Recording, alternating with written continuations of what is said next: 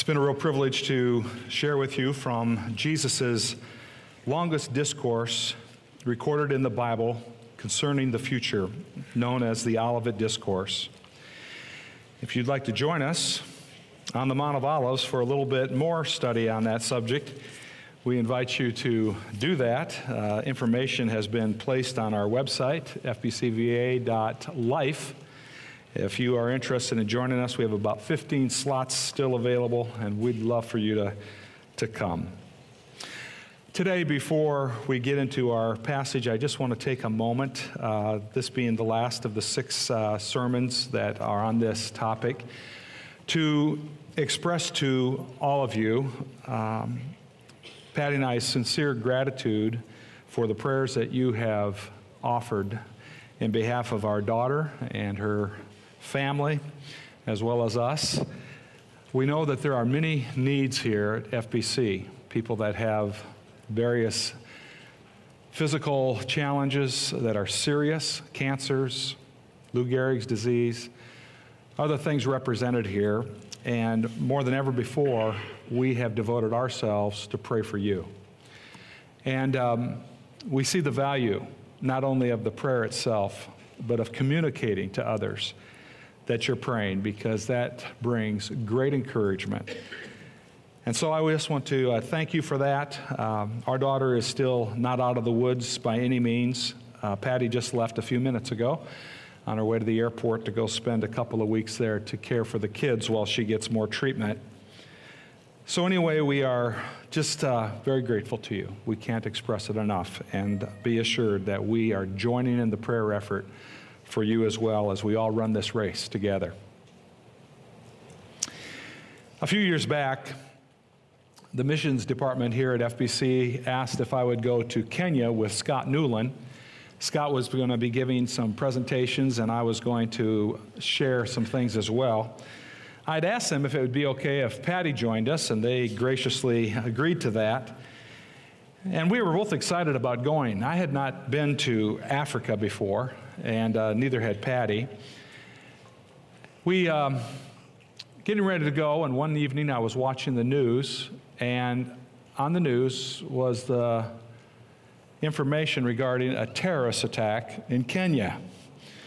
That raised my eyebrows, and I listened to that report and be real honest about it, I found that to be a little intimidating.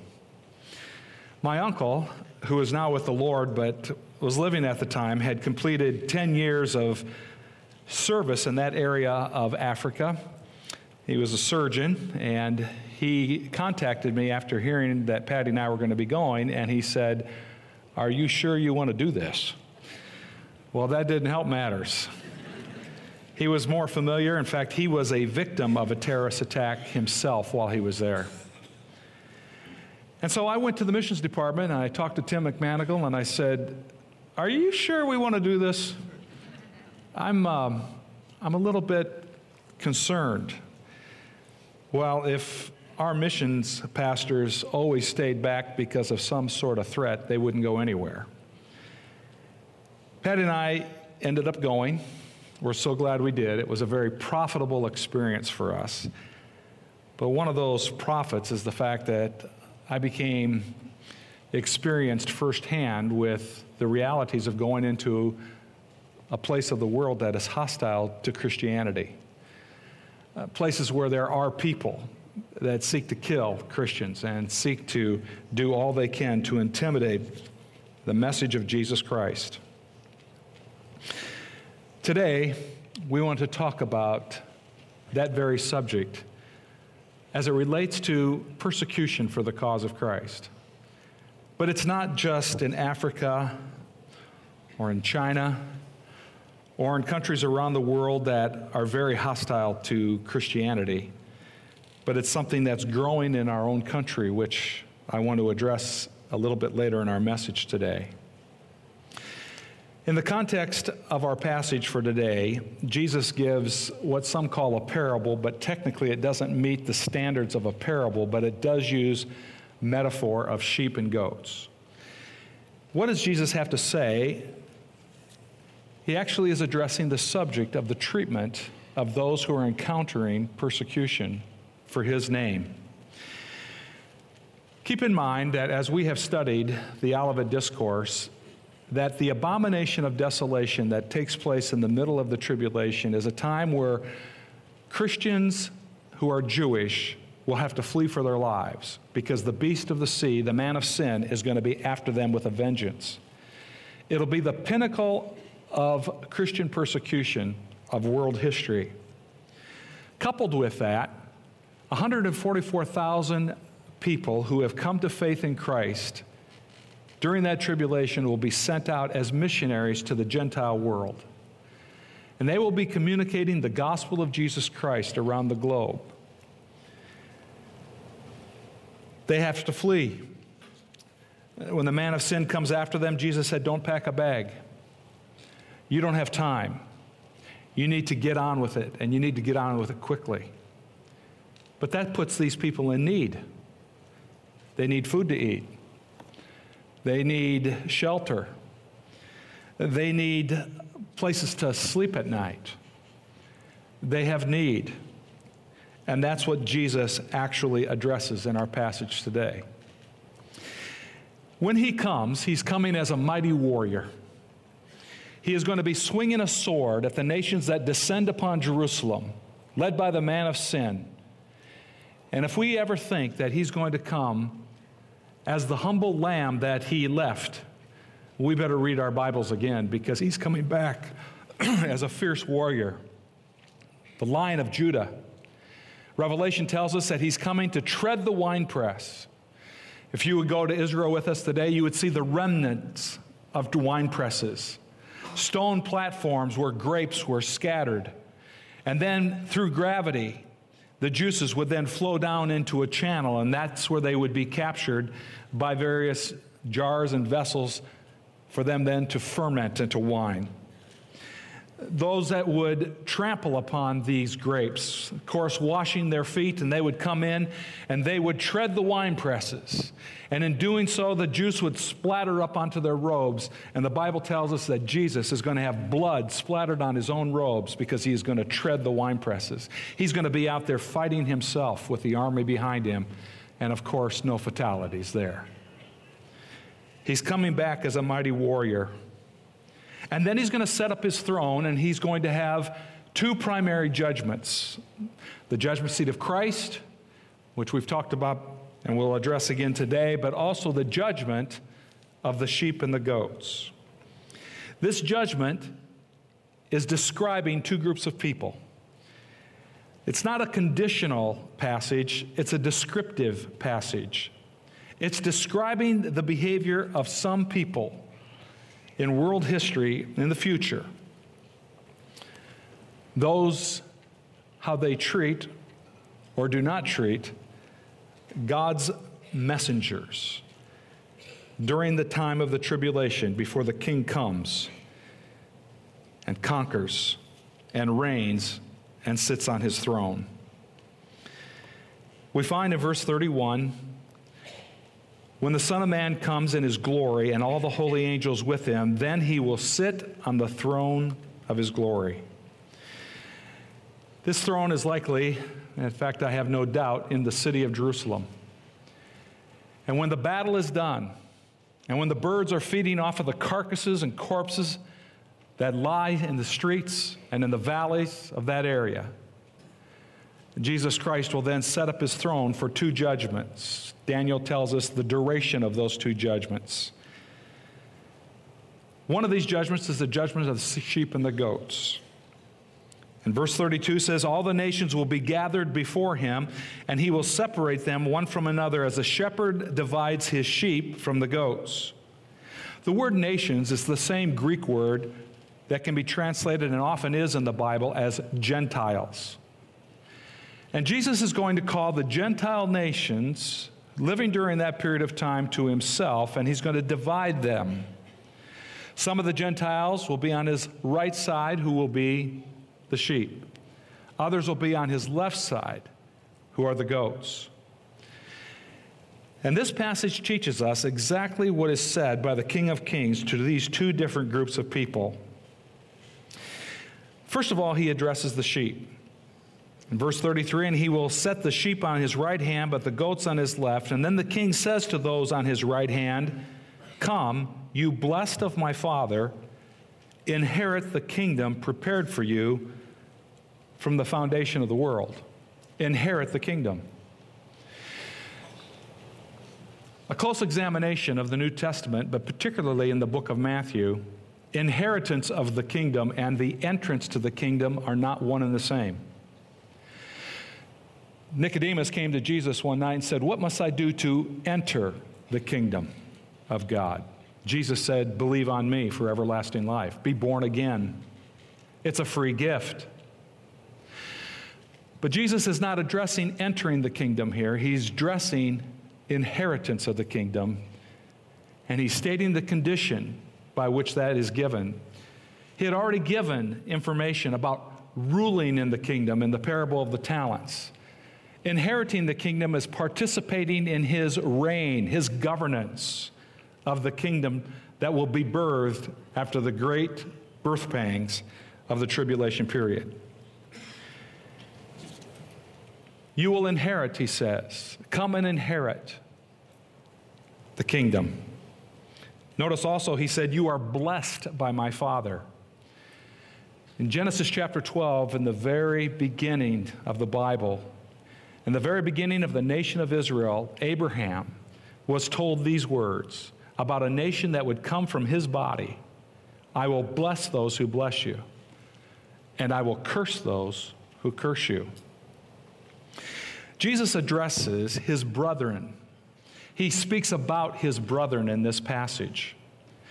Matthew chapter 12 gives us instruction of who he's referring to when he calls certain people his brethren.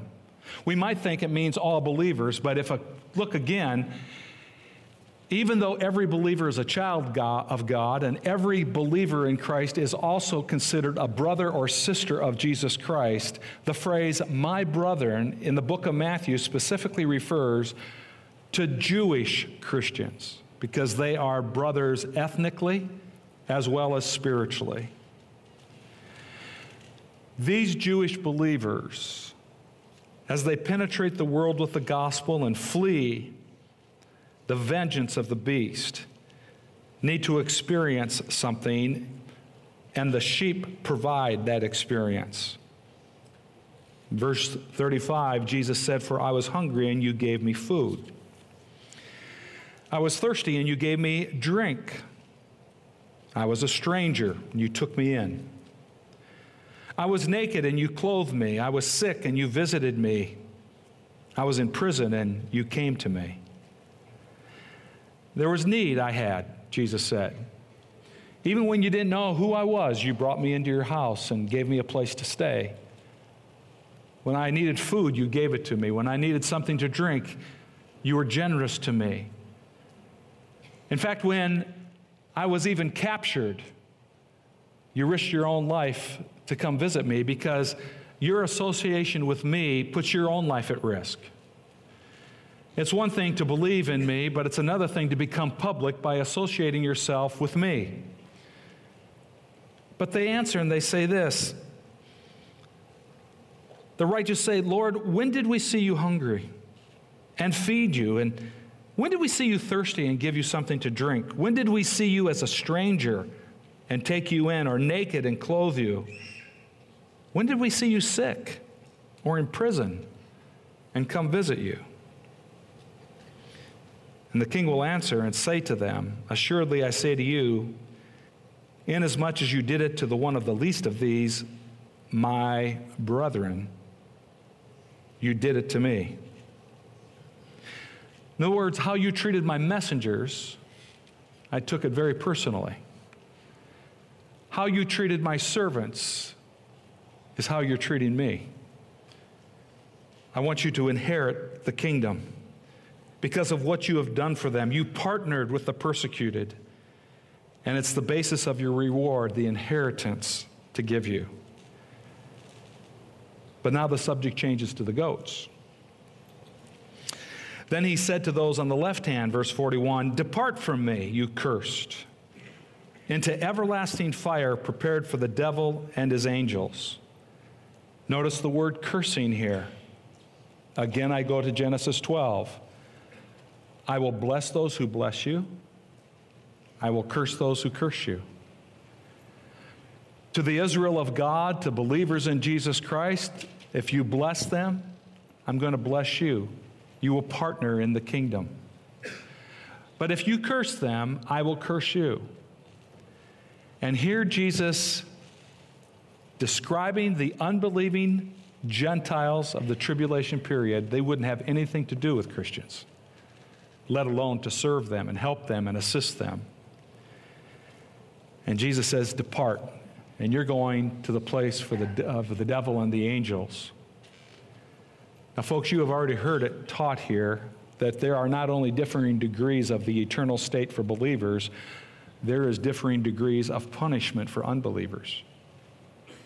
And Jesus takes this one so seriously, the way they treated Jewish believers, that he is going to put them in the worst of eternal punishment that has been prepared for the devil himself and the demonic forces with him. That's where they're going. It's the epitome of being cursed. I was hungry, you gave me no food. I was thirsty, and you gave me no drink. I was a stranger, and you did not take me in, naked, and you did not clothe me, sick and in prison, and you did not visit me.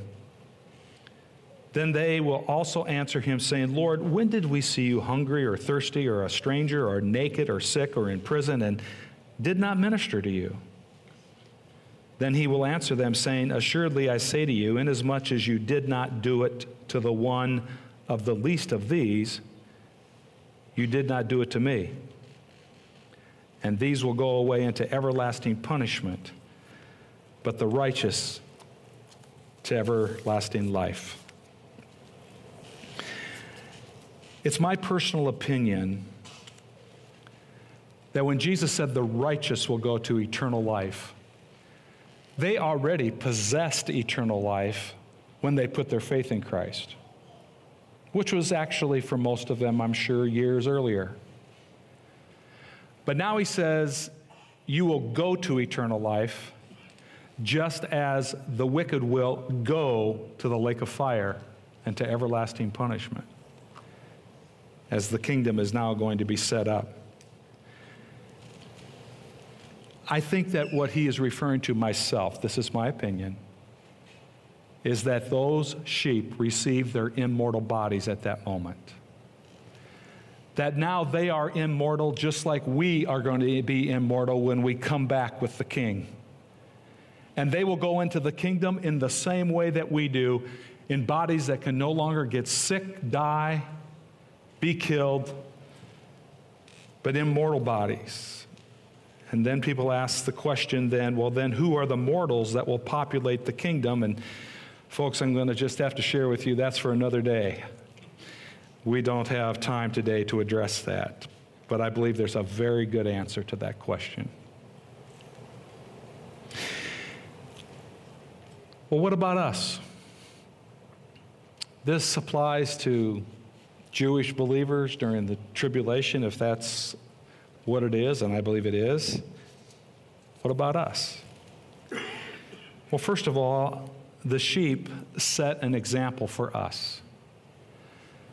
The sheep set an example for anyone who lives before the tribulation period in the fact that they are partnering with the persecuted.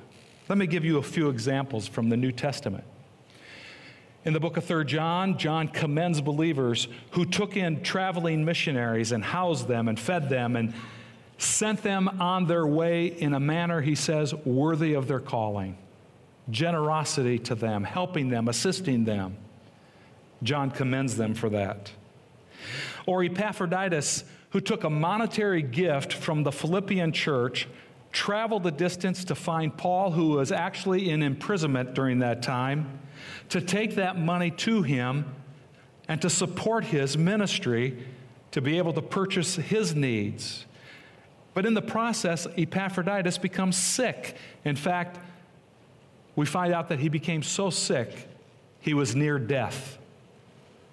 But he went to minister to a persecuted servant, the Apostle Paul himself. Or think of Onesiphorus. Paul says he was not ashamed of my chains because at the end of Paul's life, he was in a greater imprisonment. He was now in the worst of Roman imprisonment. And people that would associate with Paul would put their own lives on the line. Oh, you're a friend of his? Huh, wonder. And so people abandoned Paul. And in the book of 2 Timothy, his last epistle, he says, Phygellus and Hermogenes have left me. Demas left me because he loved this present world. In fact, he says, At my trial, everybody left me, and I stood alone at that trial. And then he says, Except the Lord is with me. Abandonment. But he said, Onesiphorus was not that way. He wasn't ashamed of my chains. He diligently sought me. He tried to find out where's he at? What prison is he in? Where in the city of Rome is he located? I'm going to find him and bring him some food and, and a blanket. I want to I want to help him, and I'm not afraid to associate with him. Those are people that partner with the suffering and the persecuted. One more example Aristarchus. He's kind of a no name in the New Testament. He's listed five times, and if you study each one of those usages, every one of those usages the only thing that's mentioned is he's in the presence of Paul during some form of persecution. An angry mob, pursuit by unbelieving people, a shipwreck, in prison. He was a companion and a partner with a persecuted servant of God, Aristarchus. None of them wrote a biblical book. It's doubtful they were even asked to speak somewhere. But these men were partners. These men put their own lives on the line for the persecuted. And God sees the treatment of his servants as the treatment of his own son. What I'm going to share with you now, some of the names are fictitious, but every event is true and has happened. All of them in the context of Fellowship Bible Church. I imagine something like this The king is on his throne at the judgment seat of Christ, and he calls up and says, Jim and Nancy, Bob, Susan, Frank and Betty and Pete, Diane, would you please approach the throne? Today, I want to share with you, I want to share my inheritance with you. The Father in heaven has given me the nations for his inheritance, and I want to share that with you, and I want you to have a portion of my kingdom to rule for that thousand years, and I want to share it with you because the reason I do is because of the school supplies that you gave me. And this community group says, what? School supplies. When did we see that you needed school supplies, and when in the world did we give you school supplies? And Jesus says, Don't you remember when your church was having a missionary conference that Simon and Ruth they came to visit you? Simon and Ruth Yako are from Nigeria. It's a nation that's very hostile and growingly so to the gospel. You remember that being a Christian, and especially a Christian leader in Nigeria, is not a safe position of life. You remember that? Yes?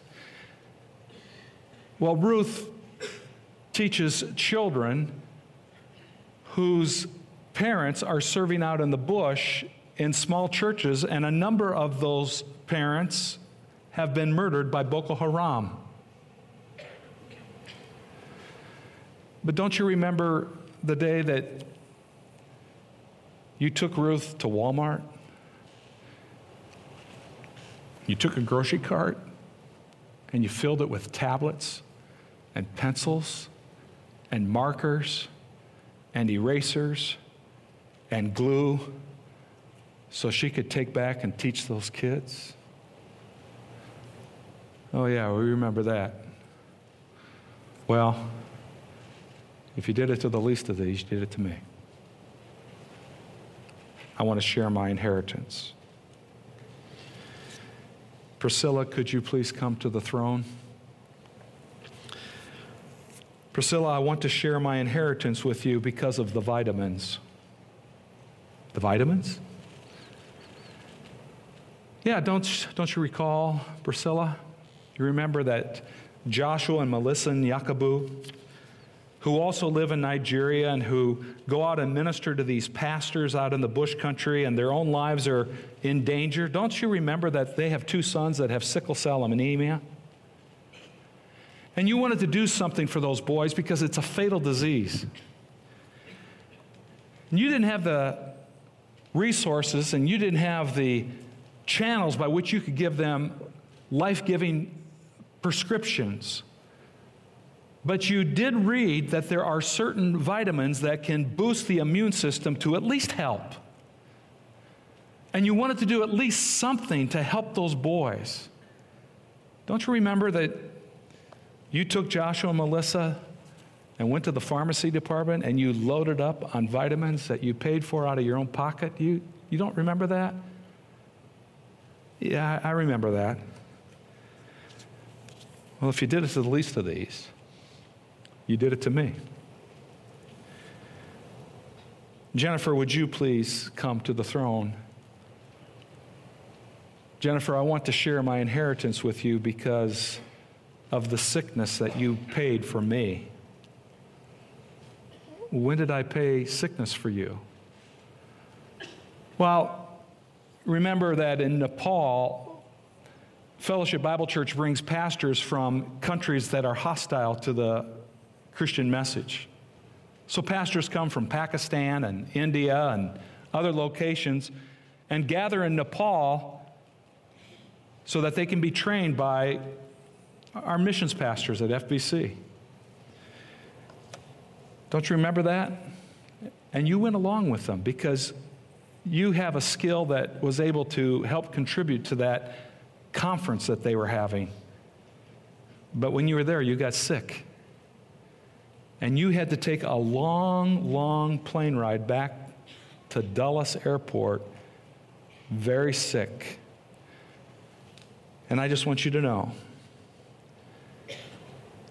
that if you were sick for the least of these, you endured hardship for me. What about us? in the United States. What are we facing? Well, this morning, what I've decided to share with you is what I shared with three young men from FBC. You see, some of us on the pastoral staff are seeing retirement on the horizon. And we wonder at times who is going to follow us. And there are three young men that are beginning teaching endeavors in our Adult Learning Center. And I gathered them together because I know that we are going to be in time passing the baton to them. And I want to share with you today what I shared with them. Because I am firmly convinced that the intensity of Christian persecution is on the increase and will continue to be on the increase in this country. And so, taking the book of 2 Timothy, Paul's last epistle, I shared with these men these words prepare to be abandoned by fellow Christians. There will be Christians who will not want to ruffle feathers, who will want to keep life simple and pleasurable and not get into the thick of controversy and they will stay quiet about things of God's Word. They will remain secret about the things of Jesus Christ. Their entrance into the kingdom is guaranteed because they have put their faith in Christ, but their inheritance is at stake. Prepare to be abandoned by them when you need them the most. When you're on the college campus and your fellow Christian and you need them to stand with you in the classroom that's very opposed to Christ, don't be shocked when they're abandoned. Don't be shocked if you're abandoned on the high school campus or in the workplace or anytime that you stand for God's truth and His righteousness and the name of His Son. Paul was abandoned by Demas, Phygellus, Hermogenes, and the list goes on that I've already shared. And men, be prepared some of God's people are going to want their ears tickled, and they're going to find teachers that will do just that. They're going to try to find teachers who will use the Bible to support what they already desire to do. They will take the Bible and they will twist it, even if just a little bit, so that it can condone their already existing decisions that in truth are contrary to God's Word. And that's why Paul says to Timothy, and I share with these three men learn how to handle the Word of God accurately. Learn the processes of biblical observation and exegesis and interpretation. Know how to be fair with the Bible so that we have God say what He has said and intended to say, and not trying to make Him say what He did not say handle the Word of God carefully. And finally, Paul says, I suffer as an evildoer. You see, when you live in a hostile world against Christ, what is evil they call good, and what is good they call evil. And be ready to be accused of hatred. Be ready to be accused of being uncompassionate. Be ready to be told that you are actually the problem, not the solution to this country. Be ready to be accused as an evildoer. For whatever you stand for righteousness and for the truth of Christ and Christ alone for eternal life and the truthfulness of God's word, be prepared you'll be seen as the problem, not the solution. And finally, he says, Paul to Timothy and Don Den Hartog to these three young men, if you endure, you will reign with him. But if you deny him, he will deny you to reign with him. The exact words what Paul said to Timothy is true 2,000 years later. Hey, do you remember Aristarchus I mentioned five times, always suffering? I just thought this was an interesting little tidbit. You know what Aristarchus means? What his name means? Best ruler. He is going to be an individual who was not well known even by most Christians but he will be very well known in the kingdom to come. Nothing experienced in this world is as great as receiving the commendation and reward from the King of Kings. Live for eternity. Jesus said, Put up and store up for yourselves treasures in heaven where moth and rust and thieves can't touch it. Have a good foundation for the future. Deposit things in your heavenly account. and seek the imperishable crown. See beyond the 401k because at the end of the day, what really matters is our eternal investments, which includes suffering for the King.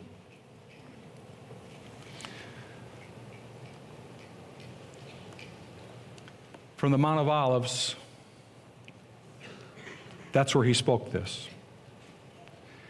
And the Mount of Olives is where he left us. And the Mount of Olives is where he will return. Hebrews says he's the captain of our salvation. The captain speaks, and he has spoken, and he has not stuttered. And this is what he has said to us. The world is in for some severe turbulence. But remember, it's preparing to birth a kingdom. Number two, the captain says that we are on a different flight plan, that we will avoid that severe turbulence, but the turbulence that we do have will be preparations for us to be ruling in that kingdom. And number three, the captain has said, prepare for a landing. And he gives us four parables to tell us how to do exactly that. Treat your fellow servants with respect and care and kindness. Put oil in your lamps. Build up your spiritual reserves so that when tough times come, you'll be able to stand firm in faith and in trust. Take the abilities and the God given spiritual gifts and use them. Serve the King in whatever capacity He has given you to do, and always realize this even though the amount of abilities differ, the reward of faithfulness remains the same. And finally, stand with the persecuted and endure your own. Because those that do will inherit the kingdom. So I close this series with the words of the king himself. In the very last chapter of the Bible, some of the very last words. And behold, I am coming quickly, and my reward is with me to give everyone according to his work. If you haven't put your faith in Jesus Christ, he offers that to you freely to have eternal life and entrance into the kingdom. Put your faith in what he has done on the cross, the free gift of eternal life. And for those of us who have, let's prepare for his return as Jesus instructed us how in this wonderful discourse, the Olivet Discourse. Let's pray. Father in heaven, I ask you one simple request this morning. Give us a greater love for your return. It's in Jesus' name that we pray. Amen.